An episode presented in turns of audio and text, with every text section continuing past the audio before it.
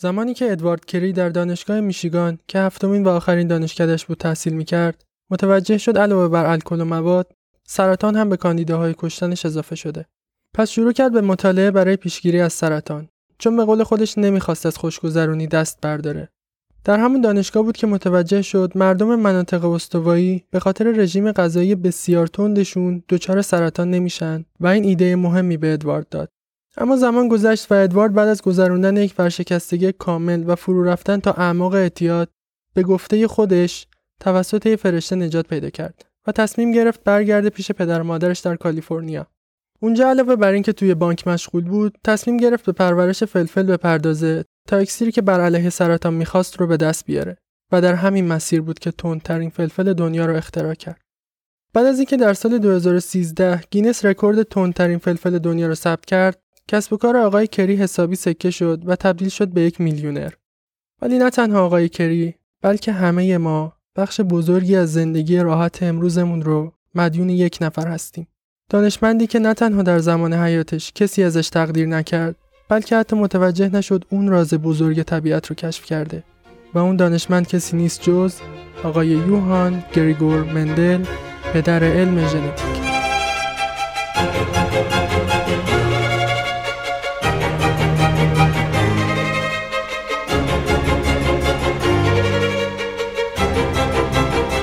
سلام. من علی هستم و اینجا تکبیر درزه پادکستی که در اون الفبای حیات رو می‌خونیم. از نوکلئوتیدها که نویسنده اسرار طبیعت هستن گرفته تا گیاهان که بزرگترین کارخانه هستی در اپیزود اول از فصل دوم ابتدا سرگذشت پدر علم ژنتیک رو تعریف می‌کنیم بعد با چند تا نخود فرنگی راز بزرگ طبیعت رو کشف می‌کنیم و در انتها از قدرت علم تلاقی در بهتر کردن زندگیمون میگیم. با ما همراه باشید.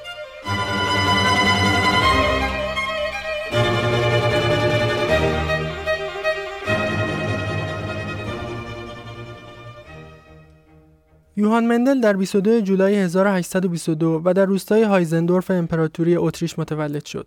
از اونجا که خانواده فقیری داشت، از همون بچگی شروع کرد به کار در مزرعه و این امید رو به پدرش داد که کشاورز بشه و شغل خانوادگی رو ادامه بده. چون یوهان تنها پسر خانواده بود و در آینده باید مسئول تأمین هزینه ها می‌شد. ولی خیلی زود و در سن 11 سالگی این امیدها برباد رفت. چون استعداد شگرف یوهان جوان در علم آموزی توسط یک کشیش محلی کشف شد و به پدر و مادرش پیشنهاد دادن یوهان رو به شهر بفرستند تا بتونه تحصیلاتش رو ادامه بده. پدر یوهان با وجود اینکه نگران معاش خانوادش بود، می‌دونست تنها راه پیشرفت برای یوهان همون ادامه تحصیله و با رفتن تنها به سرش موافقت کرد. هفت سال گذشت و یوهان با وجود تمام مشکلات مالی هر دو دوره دبیرستان را با نمره عالی پشت سر گذاشت و در 18 سالگی فارغ التحصیل شد. در اون زمان بود که به یوهان اطلاع دادن در اثر تصادف پدرش آسیب شدیدی دیده و اوضاع مالی خانواده خرابتر از قبل هم شده. پس برای ادامه تحصیل دیگه نمی‌تونست روی کمک خانواده حساب کنه و باید به تنهایی هزینه های دانشگاه رو تامین می‌کرد.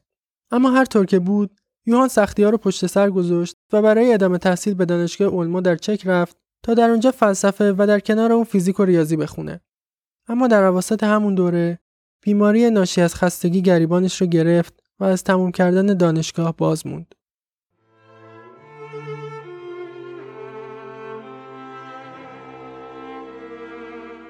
در این زمان بود که یکی از استادانش یعنی خانم فرانز با توجه به استعداد یوهان اون را به کلیسای سنت توماس معرفی کرد و مندل 21 ساله راهی شهر برنو شد. در اون زمان کلیساهای بزرگ محلی برای تبادلات علمی و فرهنگی بودند و افرادی که برای تحصیل به کلیساها می‌رفتند می‌تونستن در کنار آموزه های مذهبی به رایگان علوم دیگر رو هم یاد بگیرن و این دقیقا همون چیزی بود که مندل بهش احتیاج داشت. به گفته خود یوهان مقصدم رو شرایط تعیین کرد نخواسته هم. در این دوره بود که به مندل نام گریگور رو دادند و گریگور جوان شروع به تحقیق و تدریس در کلیسای سنت توماس کرد و تبدیل شد به یک معلم فوق‌العاده که هم شاگردها و هم بقیه معلمها عاشقش بودند. ولی متاسفانه گریگور در گرفتن مدرک آموزگاری علوم ناموفق بود. پس باز هم مسیر آموختن را در پیش گرفت و از سال 1851 تا 53 در دانشگاه وین ریاضی، فیزیک و فیزیولوژی گیاهی رو فرا گرفت. بعد از اتمام تحصیلاتش در وین، گریگور به کلیسای برنو برگشت و دوباره امتحان آموزگاری داد. اما از اونجا که ظاهرا تقدیر بزرگتری در انتظارش بود، دوباره در آزمون مردود شد. گریگور خسته و ناامید که دیگه نمی‌تونست یه شکست دیگر رو تحمل کنه بیخیال تدریس علوم شد و به تعلیم راه پا پرداخت. ولی در کنارش تحقیقاتش رو هم ادامه داد. احتمالا خود مندل هم نمی‌دونست. ولی همین شکست های پیاپی بود که علمش رو کاملتر کرد و اون رو برای کشف بزرگش آماده.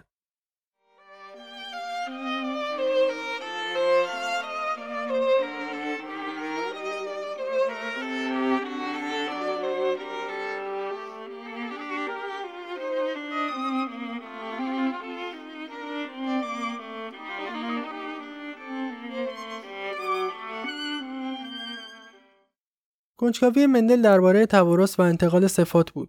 پس موجودات مختلفی مثل زنبور و موش و چیزای دیگر رو برای تحقیقاتش امتحان کرد تا بالاخره تونست به گونه مناسب برای بررسی صفات برسه یعنی نخود فرنگی. نخود فرنگی ویژگی های زیادی داشت که برای کار مندل عالی بود. ویژگی مثل تولید بذر زیاد، صفات ساده و امکان تلاقی آسون. پس شروع کرد به کشت و ثبت داده هزاران نخود فرنگی و بعد از هشت سال ممارست و تلاش مداوم بالاخره در سال 1863 گریگور که دیگه از چهل سالگی عبور کرده بود قوانین علم ژنتیک رو پایگذاری کرد. باغبان دانشمند که از کشفش ذوق زده بود اون رو در سال 1865 برای دانشمندان هموطنش تشریح کرد ولی کسی تحقیقات پیشگام مندل رو درک نمی‌کرد چون با کمک ریاضی اتفاقات زیست شناسی رو توصیف کرده بود و این کار به قدری نوآورانه بود که حتی بزرگان اون زمان هم از فهم استدلال های مندل عاجز بودند.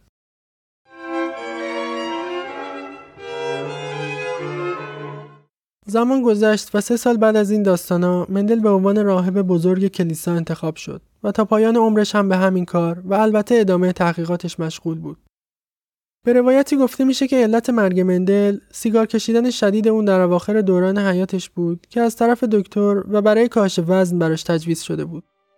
اما دلیلش هرچی که بود کشیش، باغبان و دانشمند نابغه که تا سی سال بعد از مرگش کسی متوجه دستاورد بزرگش نشد در ششم ژانویه 1884 و در سن 62 سالگی جهان رو برای همیشه ترک کرد.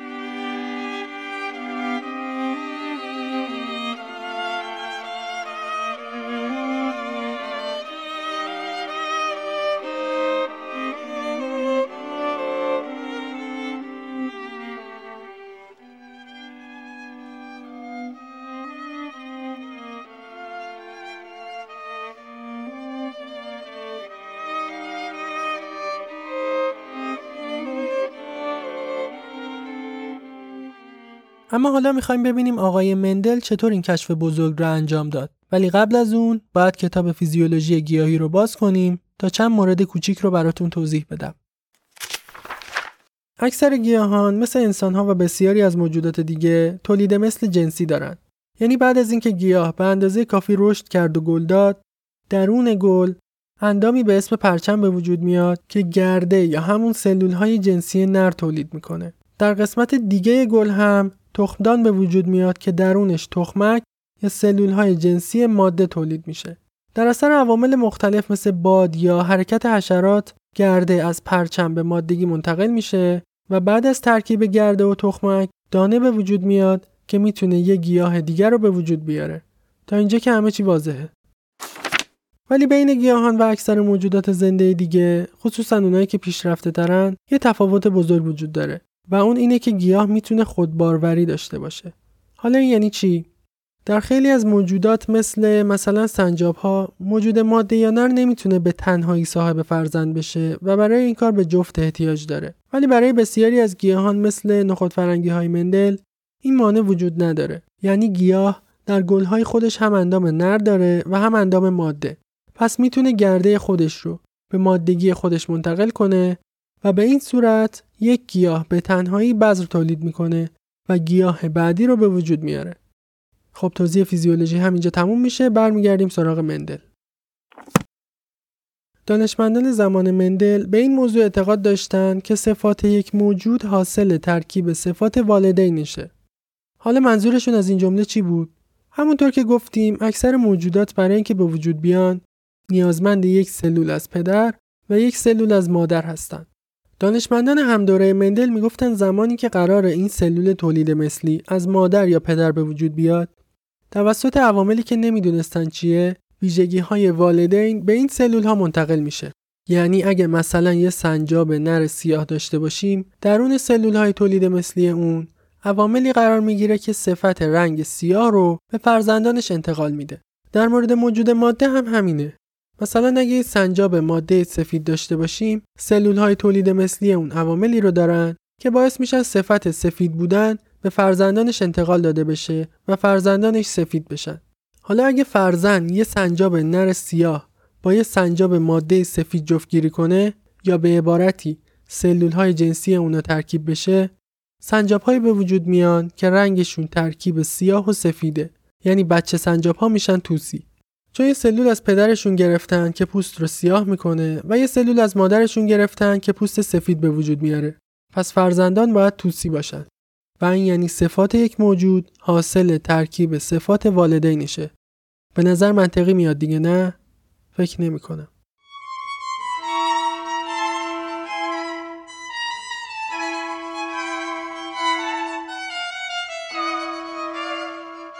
برای امتحان فرضیه ترکیب صفات مندل آزمایش طراحی کرد. اون قبلا دیده بود که گلهای نخود فرنگی عموما بنفش هستند ولی بعضی وقتا نخود فرنگی رشد می‌کردن که گلهای سفید داشتن. حالا با فرض اینکه تئوری دانشمندان اون موقع درست بوده، اگه مندل گرده گلهای بنفش رو می‌گرفت و با تخمک گلهای سفید ترکیب می‌کرد، باید گلهای صورتی به وجود میومد دیگه درسته؟ مندل هم می‌خواست همینو بفهمه. پس دست به کار شد و تعداد زیادی نخود فرنگی کاشت. یعنی در حد چند هزار تا. بعد از اینکه گیاهان گل دادن و معلوم شد کدوم گل بنفش و کدوم گل سفیدن با استفاده از یک قلموی ساده دانشمند ما گرده را از گل بنفش گرفت و روی گل سفید ریخت تا با تخمک اون ترکیب بشه و برعکس این کار رو هم تکرار کرد.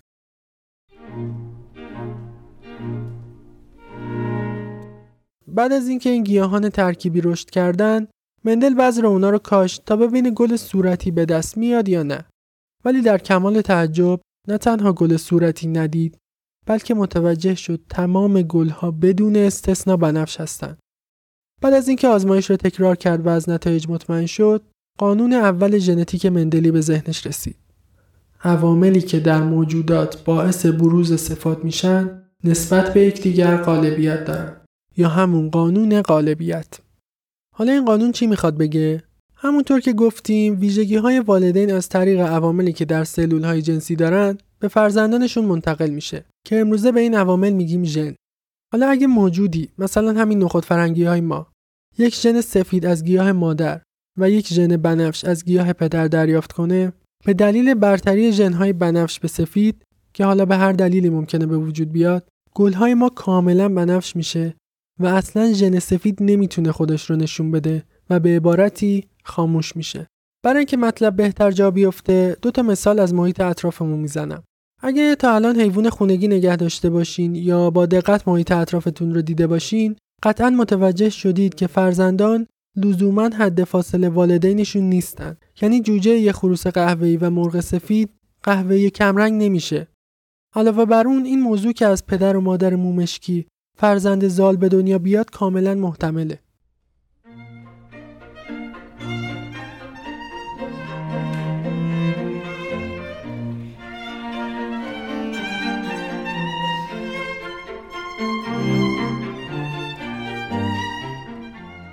از بررسی گیاهان از نظر رنگ گل حالا مندل می‌خواست از نظر چند ویژگی اونا رو با هم مقایسه کنه.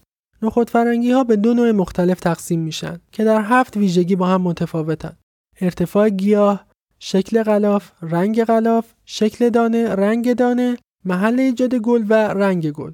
همونطور که گفتیم بعد از اینکه مندل نخود فرنگی های گل بنفش رو با گل سفید ترکیب کرد تعدادی نخود فرنگی به دست آورد که همگی گل بنفش داشتن. و البته از نظر بقیه صفات مثل ارتفاع گیاه، رنگ دانه و غیره هم دقیقا شبیه هم بودند. ولی در مرحله بعد مندل گرده گیاهان رو به هم منتقل نکرد و اجازه داد بدون هیچ دخالتی خودلقایی داشته باشند.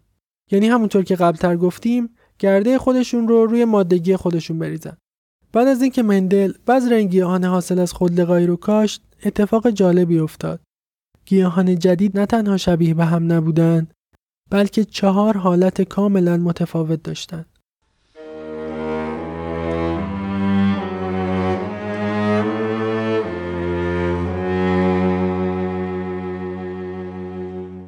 بیاید یه دور اتفاقات رو مرور کنیم تا چیزی از قلم نیفته. مندل در مرحله اول تعدادی نخود فرنگی گل بنفش و بلندقد رو با تعدادی گیاه گل سفید و کوتاه ترکیب کرد. پرانتز باز قبلا به قد گیاهان اشاره نکرده بودیم چون بهش نیازی نداشتیم. ولی الان تو ذهنتون داشته باشید که گیاهان گل بنفش بلند و گیاهان گل سفید کوتاه بودند. پرانتز بسته. مندل بعد از ترکیب گیاهان برای اولین بار تعدادی گیاه کاملا مشابه به دست آورد که همگی گل بنفش و قد بلند بودند. در مرحله دوم مندل به گیاهان کاری نداشت و اجازه داد خودلقاهی داشته باشند. اما بعد از کاشت بذرهای حاصل از خودلقاهی دانشمند ما مشاهده کرد که گیاهان حاصل به جای یک حالت چهار حالت داشتند. حالت اول گل بنفش و قد بلند بود. یعنی مثل پدر بزرگشون. همون گیاه بنفش اول که با گیاه گل سفید ترکیب کردیم. اون اول اول کار. حالت دوم گل سفید و قد کوتاه داشت. یعنی مثل مادر بزرگشون. و دو حالت دیگه هم ترکیبی بودن. یعنی گل بنفش و قد کوتاه داشتن یا گل سفید و قد بلند بودن. در اینجا بود که مندل به قانون دوم خودش رسید و اون رو به این صورت بیان کرد. صفات بدون تأثیر روی یکدیگر منتقل می شوند و بروز پیدا می کنند. یا همون قانون انتقال مستقل صفات. این قانون خیلی ساده میگه اهمیتی نداره که والدین چه ترکیبی از ویژگی ها دارن. مثلا مومشکی و چشم قهوه‌ای یا بلند و چشم آبی. فرزندان ممکنه 100 درصد شبیه پدر باشن، ممکنه 100 درصد شبیه مادر باشن یا ترکیبی از ویژگی های پدر و مادر رو داشته باشن. البته مندل خیلی دقیق تر و با کمک اتحادهای ریاضی این مسئله رو توضیح داد و به نسبت 3 به 1 رسید.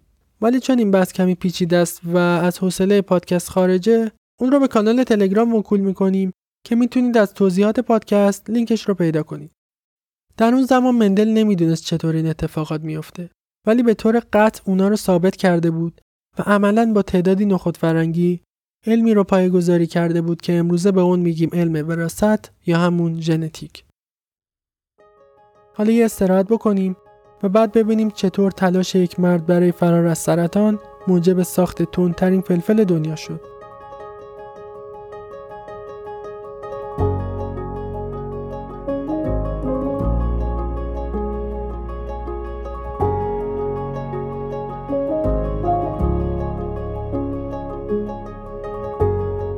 کپسایسین ماده که معمولا در فلفل ها دیده میشه و حس تندی فلفل رو به ما منتقل می‌کنه. بعد از برخورد این ماده به حسگرهای زبان، پوست یا قسمت های دیگه بدن، پروتئینی به نام TRPV1 فعال میشه و به مغز این هشدار رو میده که یه چیز سوزاننده به بدن برخورد کرده. جدایی از اینکه بدن سعی می‌کنه اون ماده آسیبزا رو از خودش دور کنه، بدن به قده ها هم دستور آزاد کردن مقادیر زیادی اندروفین که نوعی هورمون مسکن هست رو میده. این هورمون باعث میشه بدن آروم بشه تا زمان کافی برای مقابله با خطری که تهدیدش می‌کنه یعنی همون کپسایسین رو به دست بیاره. با وجود اینکه کپسایسین به عنوان این ماده خطرناک توسط بدن شناسایی میشه ولی اگه در مقادیر درست مصرف بشه می‌تونه خواص آرام بخش داشته باشه. قرصا و پمادهایی که با کپسایسین تولید میشن مثل پماد آرتروز و گرفتگی عضله اینقدر اعصاب درد رو تحریک می‌کنن تا این اعصاب سر میشن و مغز دیگه درد را حس نمی‌کنه. تا بحث از کپسایسینه در مورد واحد اندازه‌گیری جالب اون هم صحبت کنیم. در سال 1912 آقای ویلبور اسکوویل که یه داروساز آمریکایی بود نیاز داشت مقدار کپسایسین هر فلفل رو اندازه گیری کنه پس یه روش خلاقانه به وجود آورد آقای اسکوویل روغنی که از فلفل استخراج کرده بود رو به چهار نفر می‌داد اگر اون افراد احساس سوزش می‌کردن اسکوویل مقدار مشخصی آب‌قند به عصاره فلفل اضافه می‌کرد و دوباره اون رو به tester ها می‌داد تا بگن هنوز تنده یا نه. و این رقیق کردن رو تا جایی ادامه می‌داد که شرکت کننده ها دیگه احساس سوزش نکنند. بر اساس تعداد دفعات رقیق کردن اسکوویل یه عدد به هر فلفل اختصاص می‌داد. مثلا فلفل هالوپینو ده هزار SHU یا همون واحد حرارت اسکوویل تندی داره. یعنی ده هزار بار باید رقیق بشه تا دیگه خاصیت سوزانندگی نداشته باشه. البته امروزه روش های دقیق تری برای اندازه گیری وجود داره. ولی هنوزم به افتخار آقای اسکوویل از همون واحد حرارت اسکوویل برای اندازه گیری کپسایسین استفاده میشه.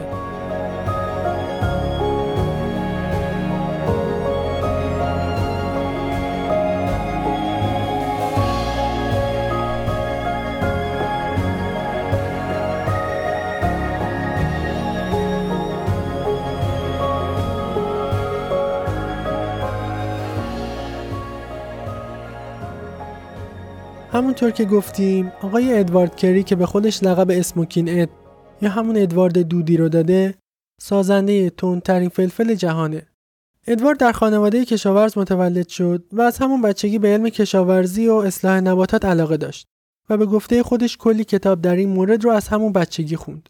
اما علاقش به مواد مخدر بالاخره هر کسی علاقه ای داره دیگه. باعث شد شیمی بخونه و بعد از هفت بار دانشگاه عوض کردن بالاخره از کالج شیمی دانشگاه میشیگان فارغ و تحصیل شد. بعد از خروج از دانشگاه به عنوان کارگزار سهام در بورس شروع به کار کرد. ولی از شانس فوق‌العاده‌اش روز اول کارش مصادف شد با 19 اکتبر 1987 یا همون دوشنبه سیاه یعنی روزی که بازار بورس آمریکا در طول 24 ساعت 22.6 دهم ارزش خودش را از دست داد و بزرگترین سقوط تاریخ را در یک روز تجربه کرد.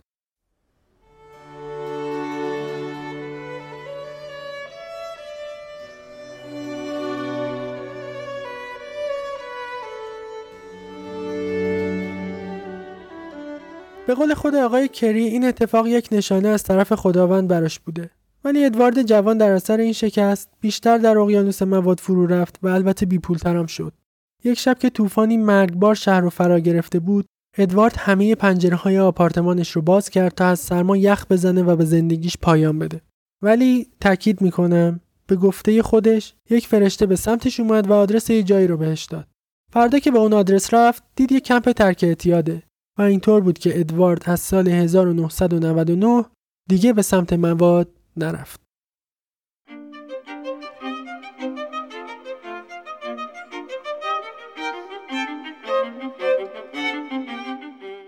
ولی ادوارد که از شر مواد و الکل خلاص شده بود حالا دنبال راهی میگشت تا از سرطان ارسی که احتمالا به زودی سراغش میومدن فرار کنه پس یاد مطلبی افتاد که در زمان دانشگاه خونده بود اینکه مردم مناطق استوایی به خاطر رژیم غذایی پرفلفلشون خیلی خیلی کمتر دچار سرطان میشن.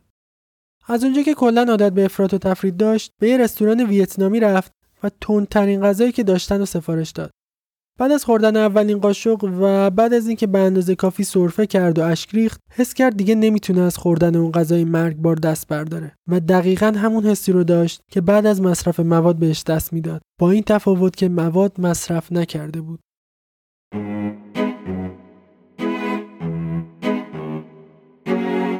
همونطور که در بخش استراحت اشاره کردیم کپسایسین که توی فلفل وجود داره به مغز هشدار میده و باعث آزاد شدن هورمون‌های مسکن میشه. اما این حس تسکین علاوه بر کمک به بیماران آرتروزی به معتادین هم حس سرخوشی بدون مصرف مواد رو میده و خیلی از افراد معتاد بعد از ترک مواد به فلفل اعتیاد پیدا می‌کنن.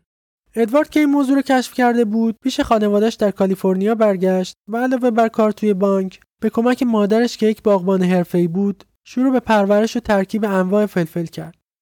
به قول خودش از اول هدفش ثبت رکورد گینس نبوده و فقط می‌خواسته یه چیزی بسازه که واقعا خوب باشه. تا هم به جلوگیری از سرطانش کمک کنه همون حس سرخوشی رو بهش بده. نحوه کار ادوارد در ترکیب فلفل ها تفاوت خاصی با آزمایشات مندل نداشت.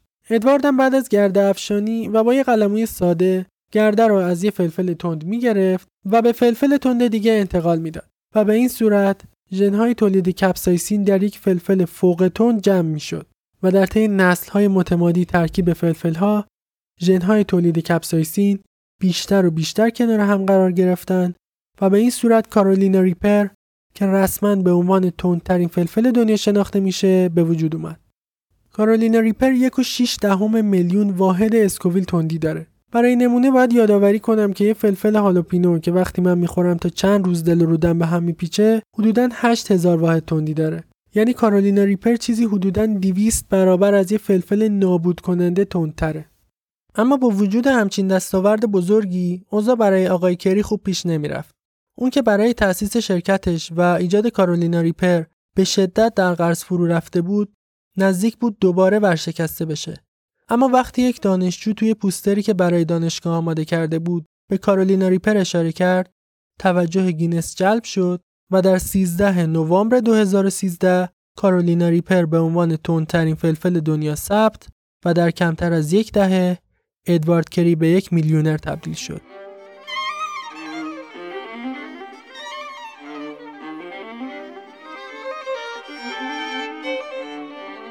ولی ساخت تندترین فلفل دنیا تنها قابلیت علم اصلاح نباتات نیست.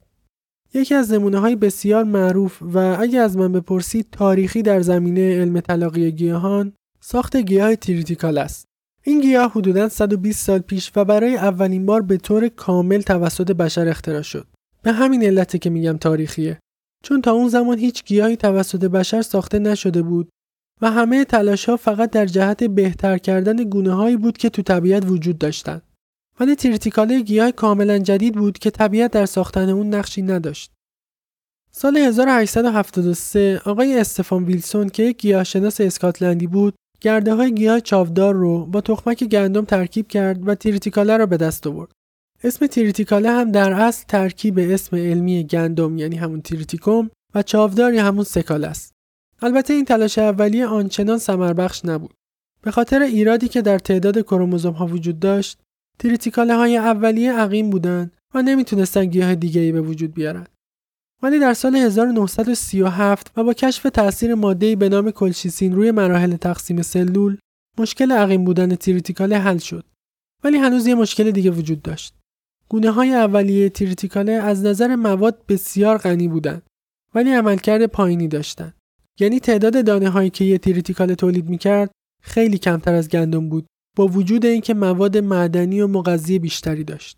تا اینکه در سال 1967 و به شکل اتفاقی تریتیکاله با یه نوع گندم پاکوتاه تلاقی کرد و به این صورت تریتیکاله آرمادیلو به وجود اومد که دیگه مشکل عملکرد پایین رو هم نداشت. ولی مزیت تریتیکاله نسبت به غلات دیگه چیه؟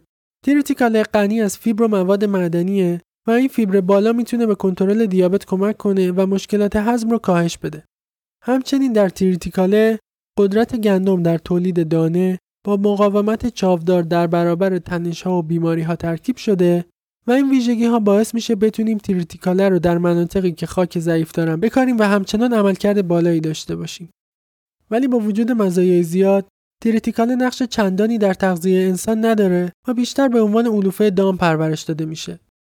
دلیل این اتفاق تفاوت اندک طعم تریتیکاله نسبت به گندمه که باعث میشه خیلی از افراد نان و محصولات دیگه که با گندم درست شدن رو به تریتیکاله ترجیح بدن چون به اون عادت دارن. به همین علت اکثرا تریتیکاله به منظور تغذیه دام و گاهی هم برای تولید غلات صبحانه پرورش داده میشه.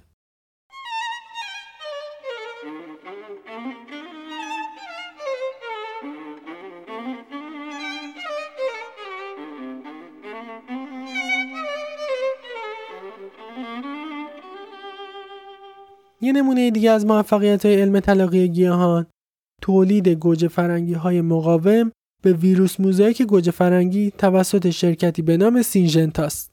نوع جدید این ویروس برای اولین بار اواخر سال 2014 مشاهده شد و هیچ کدوم از انواع تجاری گوجه فرنگی در برابر اون مقاومتی نداشتند.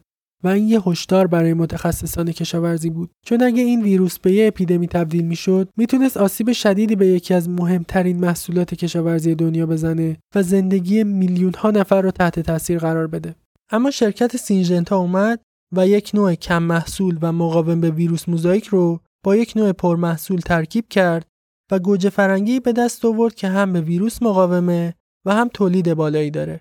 پس حتی اگه روزی ویروس موزاییک گوجه فرنگی به یه همهگیری تبدیل بشه از همین الان نوع مقاوم به اون رو داریم.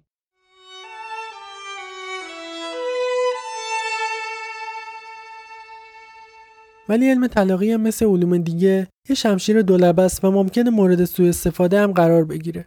یه نمونه از این اتفاق ایجاد حیوان لایگر یا همون شیببره.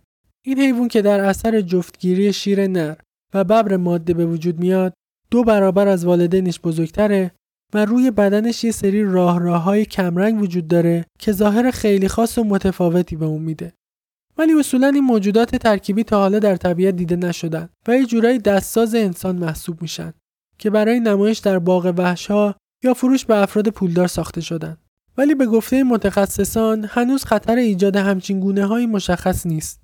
در محیط عادی ببر و شیر هیچ تمایلی به هم ندارند و فقط در شرایط خاص و در صورت عدم وجود هم نوع ممکنه با هم جفتگیری کنند. ولی برخی دانشمندان میان و با یه سری روش ها شیر و ببر رو مجبور به جفتگیری می‌کنن و لایگر به دست میارن. حالا اگه روزی صاحبان این حیوانات از دستشون خسته بشن و اونا رو در طبیعت رها کنن ممکنه این حیوانات ترکیبی نظم ژنتیکی طبیعت رو به هم بزنن و برای گونه شیرها و ببرها تهدید بزرگی رو به وجود بیارن. ولی حالا که این همه از دستاوردهای علم تلقی صحبت کردیم شاید بپرسید چطور با وجود اینکه تحقیقات مندل دیده نشد علمش به ما رسید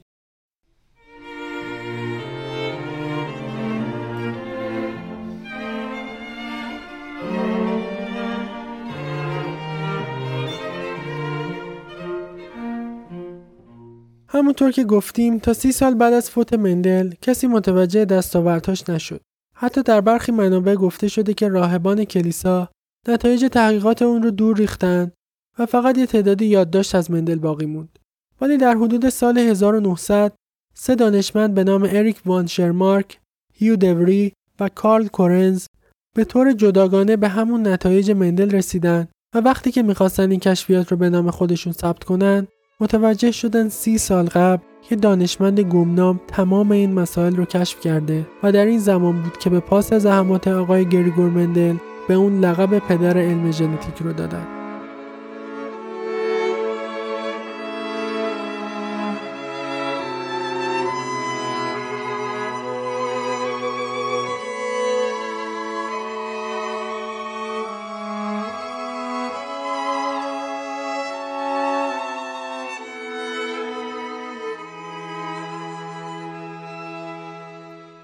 مندل برخلاف داروین و پاستور که دانشمندان سلبریتی زمانه خودشون بودن از شهرت خاصی برخوردار نبود و اگه به جای برنو در شهر بزرگتری مثل پاریس یا لندن زندگی می‌کرد احتمالا خیلی بهتر دیده می‌شد. البته دور بودن مندل از شهرهای بزرگ تنها دلیل دیده نشدنش نیست. باغبان ما تمایل چندانی به خودنمایی نداشت و البته کلیسای بزرگ رو بعد اداره می‌کرد. همچنین وقتی می‌خواست آزمایشش رو با گیاه دیگه تکرار کنه تا از صحت نتایج مطمئن بشه گیاه زاغک رو انتخاب کرد که در اون زمان نمی‌دونستن تولید مثل غیر جنسی داره و عملا از قوانین مندل پیروی نمی‌کنه.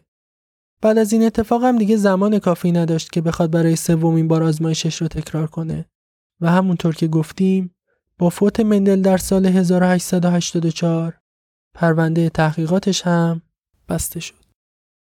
نقل قولی از مندل وجود داره که میگه مطالعات علمی من باعث خوشنودی من شده و مطمئن هستم طولی نخواهد کشید که تمام دنیا نتایج کار مرا تصدیق می‌کنند.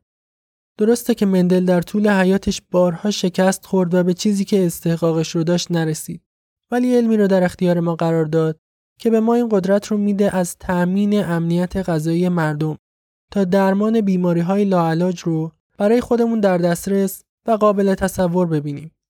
ما انسانهای عصر حاضر بخش زیادی از دانشمون در مورد وراست، ژنتیک و رفاه امروز رو مدیون تلاش های بیدریق مردی هستیم که 150 سال پیش و با دست خالی علمی رو پایگذاری کرد که الفبای حیات رو مطالعه می‌کنه و با دستاوردهای خودش زندگی انسانها رو زیباتر و مندل بزرگ رو سربلند می‌کنه. ممنونم آقای مندل که این علم رو به ما هدیه دادین.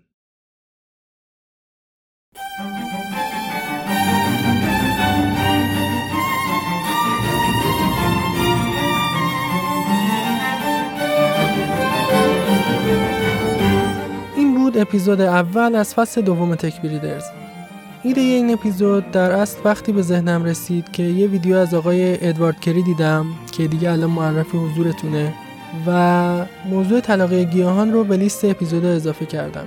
اولش هم قصدم این بود که زندگی نامه ادکری و نحوه کار اون رو توضیح بدم. ولی وقتی تحقیق رو شروع کردم متوجه شدم چقدر کار مندل بزرگ بوده و به نظرم رسید باید مندل موضوع اصلی این اپیزود باشه. به خاطر همین ادوارد کری رو موضوع فرعی در نظر گرفتم که به نظرم تصمیم درستی بود. این تیکر رو هم دارم در حین تدوین ضبط می‌کنم و موقع ضبط اصلی صدام حسابی گرفت. چون سه ماه از آخرین باری که ضبط کردیم گذشته و صدام دوباره باید عادت کنه. به هر حال به خاطر این موضوع هم ازتون عذر می‌خوام. ولی هرچی که بود و نبود امیدوارم از این اپیزود لذت برده باشیم اگر اینطور بوده لطفا همین الان چند ثانیه وقت بذارید و پادکست ما رو به دوستاتون معرفی کنید که خیلی کمکمون می‌کنه. اگر هم دوست دارید کنجکاویتون رو درباره این اپیزود ادامه بدید تلگرام و توییتر ما رو دنبال کنید که لینکش توی توضیحاته اونجا هم اخبار و اطلاعات تکمیلی رو می‌ذاریم در ضمن ممنون میشم اگه در حال شنیدن تک بریدرز از تلگرام هستین با مراجعه به پست همین اپیزود آموزش نصب پادگیر رو ببینید و از اون برای گوش دادن به پادکست استفاده کنید. این کار باعث میشه ما آمار بهتری از شنونده هامون داشته باشیم و کیفیت کار رو بالا ببریم. اگر هم در حال شنیدن از پادگیرا هستید لطفا subscribe کنید تا بلافاصله از انتشار اپیزود جدید مطلع بشید. این قسمت از تک بریدرز در بهمن 1400 ضبط شد و سازنده اون من علی مشهدی بودم. تا اپیزود بعد که در مورد گوشت های آزمایشگاهی حرف می‌زنیم شب و روزتون سبز فعلا